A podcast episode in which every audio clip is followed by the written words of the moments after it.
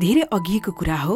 एक किसान आफ्नो बारीमा काम गर्दै थियो। उसले छेउमा एउटा अद्भुत प्राणी देख्यो जुन मृत्युको मुखमा थियो। छटपटाउँदै थियो। उसले हतपत्त पानी पिलायो र धेरै स्याहार सुसार गरेर जीवन बचाइदियो। अद्भुत प्राणी निकै नै खुसी भएर बोल्न थाल्यो मेरो ज्यान बचाइदिएकोमा धन्यवाद। तिमी एउटा जुनसुकै कुरा के चाहन्छौ माग पुरा गरिदिन्छु। लामो समय सोचेर किसान बोल्यो मेरा तीन छोरीहरू छन्। तिनैले राम्रो श्रीमान पाउन् भन्ने म चाहन्छु। अद्भुत प्राणीले फेरि सोध्यो राम्रो भनेको कस्तो? एउटा गुण भन। बाठो हुनु पर्यो। बलिष्ठ हुनु पर्यो सुन्दर हुनु पर्यो सम्पन्न हुनु पर्यो के एउटा गुण भन त? किसान बोल्यो म यस्ता पुरुषहरू चाहन्छु जसको चरित्र असल होस्।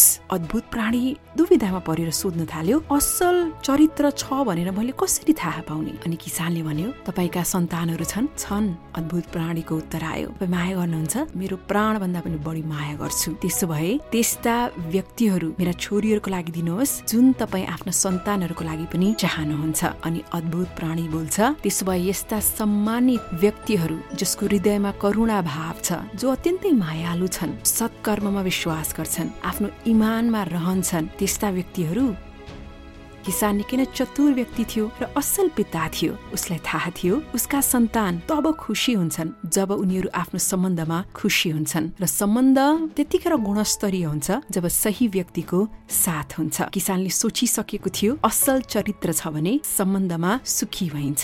त्यसैले सोच्नुहोस् है यो चतुर्याई सुन्दर मुहार पैसा राम्रो त हो तर अन्तत सुन्दर जीवनमा चाहिने सबैभन्दा महत्वपूर्ण गुण भनेको असल चरित्र हो। अरूले देख्दाखेरि नाम दाम इज्जत प्रतिष्ठा आदि इत्यादि देख्छन् तर असल चरित्र तपाईँ जे हो त्यो हो। सो कतिको सही लाग्यो तपाईँलाई यो कुरा? राम्रो लाग्यो भने सेयर गर्नुहोस्। अरूले पनि सुन्ने मौका पाउनुहुन्छ र तपाईँलाई थ्याङ्क यू फर लिसनिङ